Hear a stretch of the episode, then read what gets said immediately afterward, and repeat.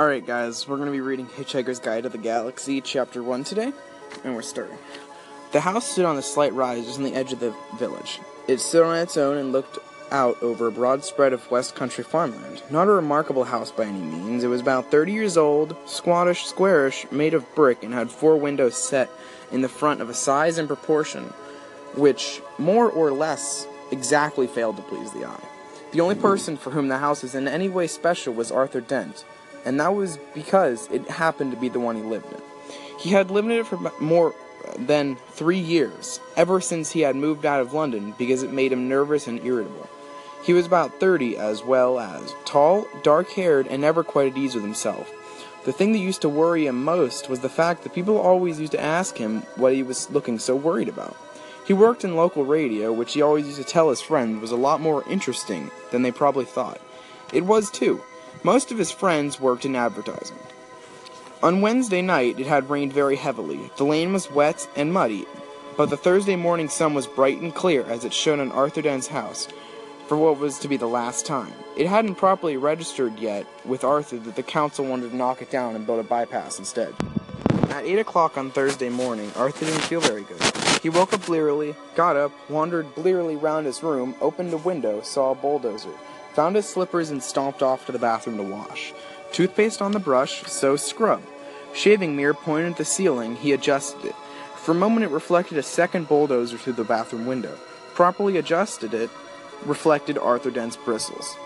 He shaved them off, washed, dried, and stomped off to the kitchen to find something pleasant to put in his mouth. Kettle, plug, fridge, milk, coffee. Yawn. The word bulldozer wandered through his mind for a moment in search of something to connect it with. The bulldozer outside the kitchen window was quite a big one. He stared at it. Yellow, he thought, and stomped off back to his bedroom to get dressed. Pa- passing the bathroom, he stopped to drink a large glass of water and another. He began to suspect that he was hungover. Why was he hungover? Had he been drinking the night before? He supposed that he must have been. He caught a glint in the shaving mirror. Yellow, he thought, and stomped on to the bathroom. He stood and thought. The pub, he thought. Oh dear, the pub. He vaguely remembered being angry. Angry about something that seemed important. He'd been telling people about it, telling people about it in great length. He rather suspected. His clearest recollection blazed looks on other people's faces. Something about a new bypass he just found out about. It had been in the pipeline for months, only no one seemed to have known about it. Ridiculous. He took a swig of water. It would sort itself out. He decided. No one wanted a bypass. The council didn't have a leg to stand on. It would sort itself out. God, what a terrible hangover it had earned him, though. He looked at himself in the wardrobe mirror. He stuck out his tongue. Yellow. He... The word yellow wandered through his mind in search of something to connect with. Fifteen seconds later, he was out of his house and lying in front of a big yellow bulldozer that was advancing up his garden path. Mr. L. Prosser was, as they say, only human. In other words, he was a carbon based bipedal life form descended from an ape. More specifically, he was 40, fat, and shabby, and worked for the local council. Curiously enough, though, he didn't know it. He was also a direct male line descendant of Genghis Khan. Though intervening generations and racial mixing had so juggled his genes that he had no discernible Mongoloid characteristics and the only vestiges left in Mr. L. Prosser of his mighty ancestry were a pronounced stoutness about the tum and a predilection for little fur hat. He was by no means a great warrior. In fact, he was a nervous, worried man. Today he was particularly nervous and worried because something had gone seriously wrong with his job, which was to see that Arthur Dent's house got cleared out of the way before the day was out. Come off it, Mr. Dent, he said. You can't win, you know. You can't lie in front of the bulldozer indefinitely. He tried to make his eyes blaze fiercely, but they just wouldn't do it. Arthur lay in the mud and squelched at him. I'm game, he said. We'll see who rusts first. I'm afraid you're going to have to accept it, said Mr. Prosser, gripping his fur hat and rolling it around the top of his head. This bypass has got to be built, and it's going to be built. First I've heard of it, said Arthur. Why's it got to be built? Mr. Prosser shook his finger at him for a bit, then stopped and put it away again. What do you mean, why has it's got to be built? He said. It's a bypass. You've got to build a bypass. Hey guys, thanks for listening. We're going to continue more of the book in the next segment. Hey guys, we're going to continue from where we left off at Hitchhiker's Guide to the Galaxy. Bypasses are devices that allow some people to dash from point A to point B very fast, while other people dash from point B to point A very fast. People living at point C, being a point directly in between, are often given to wonder what's so great about point A that so many people from point B are so keen to get there. And what's so great about point B that so many people from point A are so keen to get there? They often wish that people would just once and for all work out where the hell they wanted to be. Mr. Prosser wanted to be at point D. Point D wasn't anywhere in particular. It was just a convenient point a very long way from points A, B, and C. He would have a nice little cottage at point D, with axes over the door, and spread a pleasant amount of time at point E, which would be the nearest pub to point D. His wife, of course, wanted climbing roses, but he wanted axes. He didn't know why. He just liked axes. He flushed hotly under the diverse grins of the bulldozer driver. He shifted his weight from foot to foot, but it was equally uncomfortable on each. Obviously, somebody had been appallingly incompetent, and he hoped to God it wasn't him.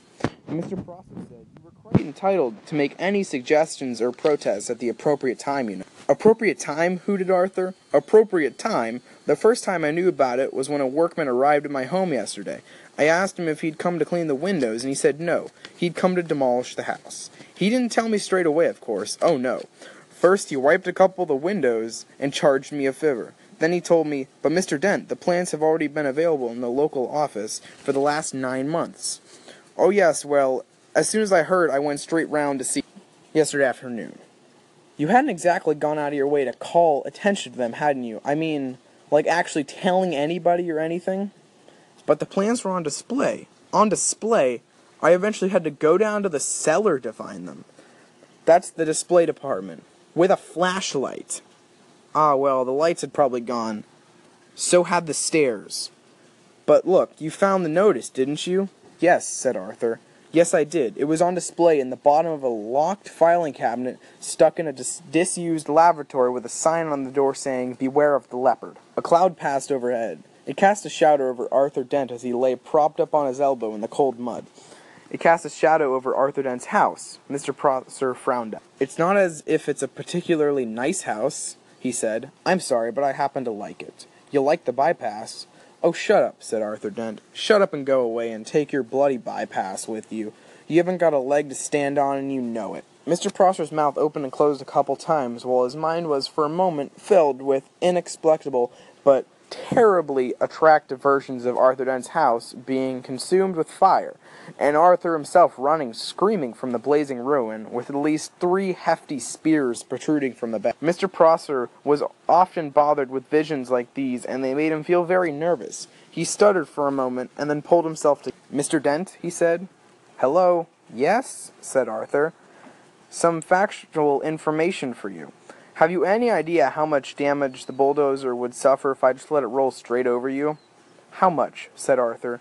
None at all, said Mr. Prosser, and stormed nervously off, wondering why his brain was filled with a thousand hairy horsemen all shouting. By a curious coincidence, none at all is exactly how much suspicion the ape descendant Arthur Dent had that one of his closest friends was not descended from an ape, but was in fact from a small planet somewhere in the vicinity of Betelgeuse and not from the Guildford as he usually claimed.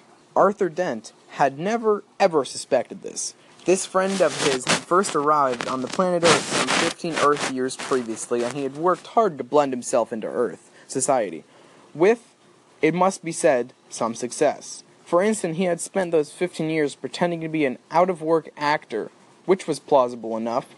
He had made one careless blunder, though, because he had skimped a bit on his preparatory research, the information he had gathered led him to choose the name Ford Prefect as being nicely inconspicuous. He was not inconspicuously tall. His features were striking but not conspicuously handsome. His hair was wiry and gingerish, brushed backwards from the temples. His skin seemed to be pulled backwards from the nose, and there was something very slightly odd about him. It was difficult to say what it was. Perhaps it was that his eyes didn't seem to blink often enough, and when you talked to him for any length of the time, your eyes began involuntarily to water on his behalf.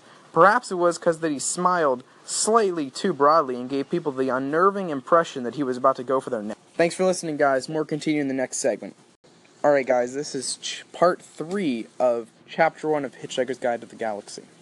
He struck most of the friends he made on Earth as an eccentric, but a harmless one, an unruly boozer with some oddish habits. For instance, he would often gate crash university parties, get badly drunk, and start making fun of any astrophysicists he could find till he got thrown out.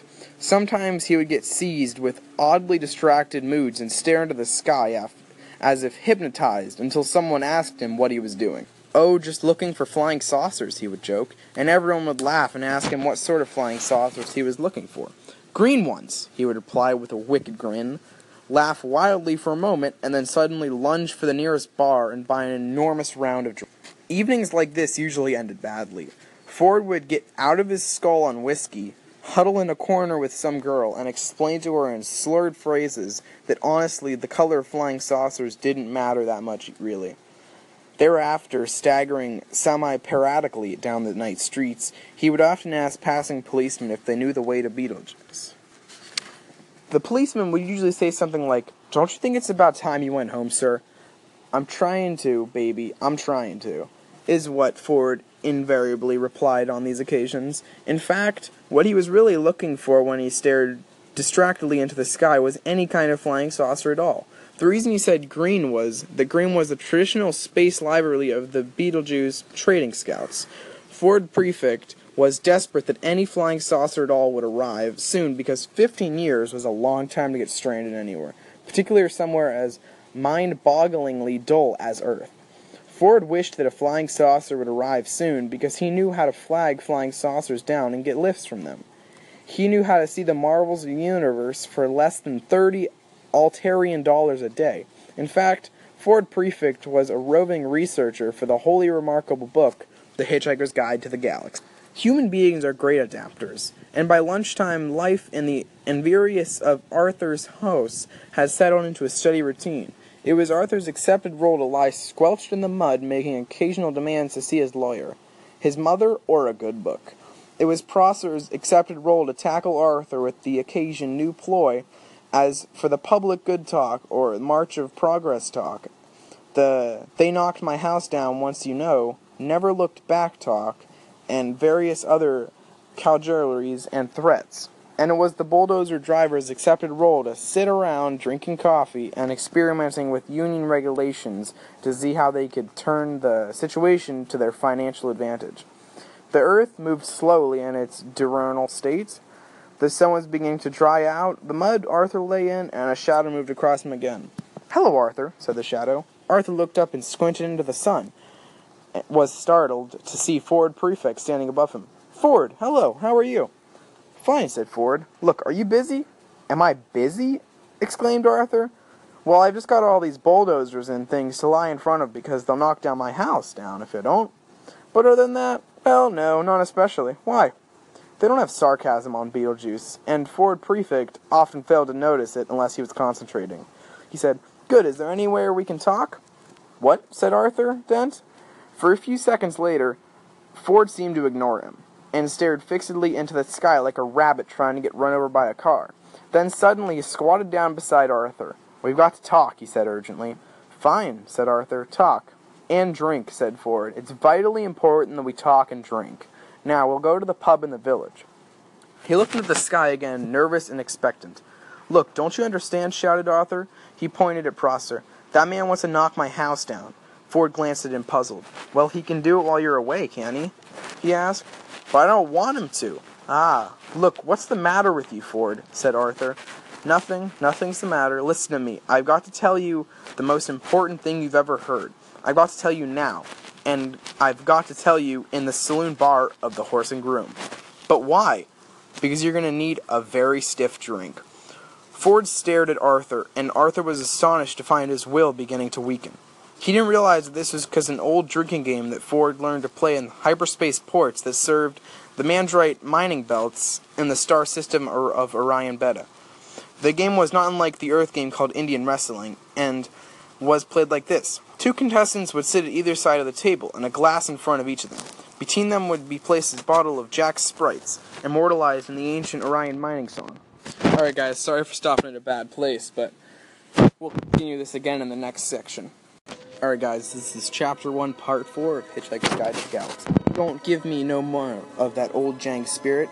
No, don't give me no more of that old Janx spirit. For my head will fly, my tongue will lie, my eyes will fry, and I may die. Oh, won't you pour me one more of that sinful old Janx spirit?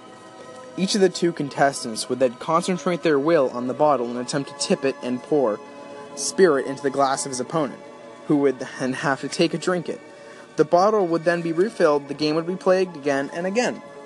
Once you started to lose, you probably would keep losing, because one of the effects of Janx Spirit is to depress telepsychic power. As soon as the predetermined quantity had been assumed, the final loser would have to perform a forfeit, which was usually obscenely biological. Ford Prefect usually played to lose. Ford stared at Arthur, who began to think that perhaps he did want to go to the horse and groom after all. But what about my house? he asked plaintively. Ford looked across to Mr. Prosser and suddenly had a wicked thought struck him. He wants to knock your house down? Yes, he wants to build a. He can't because you're lying in front of this bulldozer. Yes, and I'm sure we can come to some sort of arrangement, said Ford. Excuse me, he shouted. Mr. Prosser, who was arguing with a spokesman for the bulldozer drivers about whether or not Arthur Dent considered it as a mental health, health hazard, and how much they should get paid if he did. Looked around, he was surprisingly and slightly alarmed to see that Arthur Dent had company. Yes? Hello? he called. Has Mr. Dent come to his senses yet? Can we go for a moment? called Ford. Assume that he hasn't. Well, sighed Prosser. And we can assume, said Ford, that he's going to be staying here all day. So? So all your men are going to be standing around all day doing nothing. Could be, could be. Well, if you're resigned to be doing that anyway, you don't actually need him to lie here all the time, do you? What? You don't, said Ford patiently. Actually need him here. Mr. Prosser thought about this. Well, no, not as such, he said. Not exactly need. Prosser was worried. He thought that one of them wasn't making a lot of sense. Ford said, So if you would just like to take it as read he, that he's actually here, then he and I could slip off down to the pub for half an hour. How does that sound? Mr. Prosser thought it sounded perfectly potty. And that sounds perfectly reasonable, he said in a reassuring tone of voice, wondering who he was trying to reassure. And if you want to pop off for a quick one later yourself, said Ford, we can always cover for you in return. Thank you very much, said Mr. Prosser, who no, no longer knew how to play this at all. Thank you very much. Yes, that's very kind, he frowned, and then smiled and tried to do both at once. Failed, grasped hold of his fur hat and rolled it fitfully around the top of his head. He could only assume that he had just won. So, continued Ford Prefect, if you would just like to come over here and lie down. What? said Mr. Prosser. I'm sorry, said Ford. Perhaps I haven't made myself fully clear. Somebody's got to lie in front of the bulldozer, haven't they? Or they wouldn't be anyone to stop them driving into Mr. Dent's house, will there? What? said Mr. Prosser again. It's very simple, said Ford. My client, Mr. Dent, says that he will stop lying here in the mud on the sole condition that you come over and take over for him. What are you talking about? said Arthur, but Ford nudged him with his shoe to be quiet. You want me, said Prosser, spilling out this new thought to himself, to come and lie there. Yes, in front of the bulldozer. Yes. Instead of Mr. Dent. Yes, in the mud. In, as you say, the mud. As soon as Mr. Prosser realized that he was substantially the loser, after all, it was as if a weight lifted itself off his shoulders. This was more like the world as he knew it, he sighed.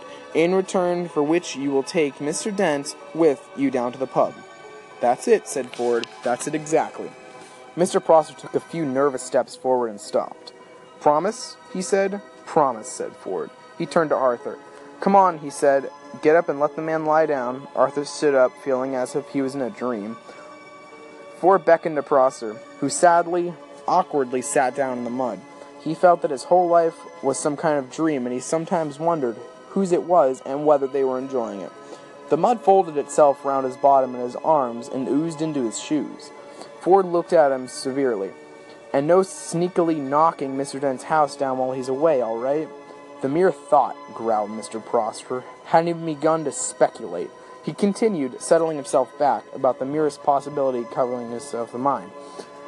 He saw the bulldozer driver union representative approach and let his head sink back and close his eyes. He was trying to marshal his arguments for proof that what he did now constituted as a mental health hazard for himself. Alright, guys, we'll finish this chapter in the next segment. Thanks for listening.